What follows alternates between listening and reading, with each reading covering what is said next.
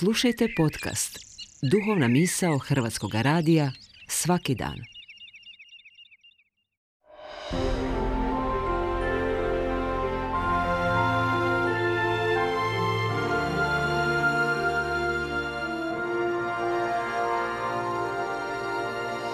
Duhovna misao. Urednica je Blaženka Jančić.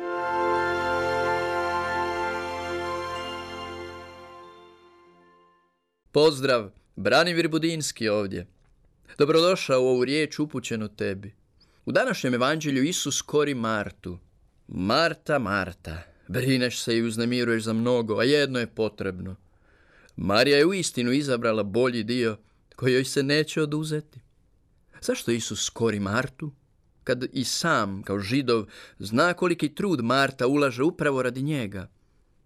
Zašto Isus, možemo reći danas, ne čuje mnoge naše vapaje, brigu oko onoga što je nama sveto.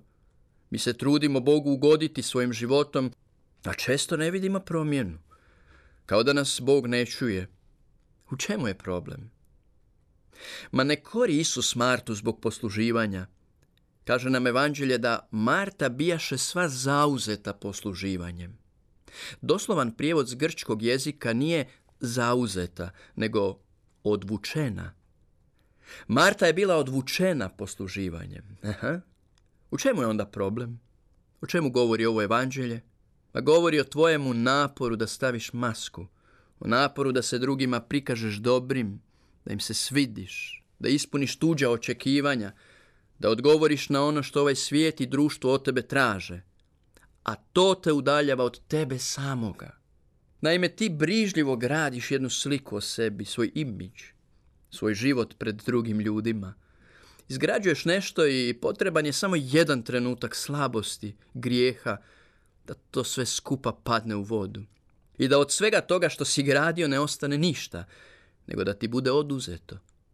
Da toga više u tvomu životu nema.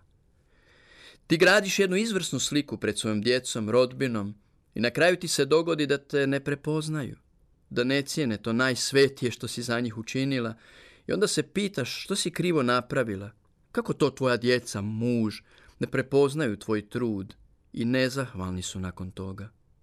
Evo vidiš, Isus zapravo govori o tvome životu, o tome da ti često puta živiš kao što živi Marta. Marija je dočim, kaže evanđelje, sjela do Isusovih nogu.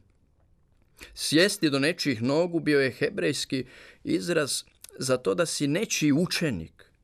Biti poučen od Isusa uvijek znači birati bolji dio. Moje pitanje za tebe na kraju je ovo. Sjediš li ti do Isusovih nogu? Čiji si ti učenik?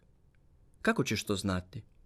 Tako da se pitaš da li te tvoje pobožnosti, briga oko tvoje djece, tvoj rad, igra, odmor, odnosi s drugim ljudima odvlače od gospodina ili te k njemu dovode.